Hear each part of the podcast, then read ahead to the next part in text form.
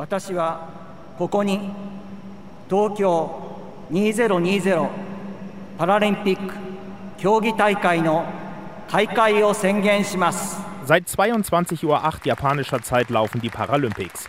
Der Präsident des Internationalen Paralympischen Komitees Parsons ist stolz, trotz aller Probleme die große Bühne für viereinhalbtausend Athleten bieten zu können. I cannot believe we are finally here.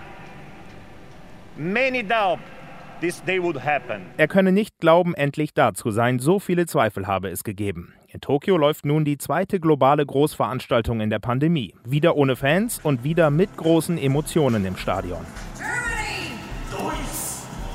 Er hat schon so viel erlebt in seiner Karriere als Radrennfahrer. Michael Teuber aber das jetzt, die deutsche Fahne ins Olympiastadion von Tokio zu tragen, zusammen mit der Rollstuhlbasketballerin Mareike Miller, das ist der absolute Höhepunkt seiner Karriere. Drei japanische Sportler im Rollstuhl transportierten dann die Fackeln, die das paralympische Feuer entzündeten. Die Organisatoren wählten für die Eröffnungsfeier die symbolische Geschichte eines Flugzeugs, das nur einen Flügel hat und am Ende trotzdem fliegt. Ich fand auch gerade in der Show sehr gut ähm, die Inklusion transportiert.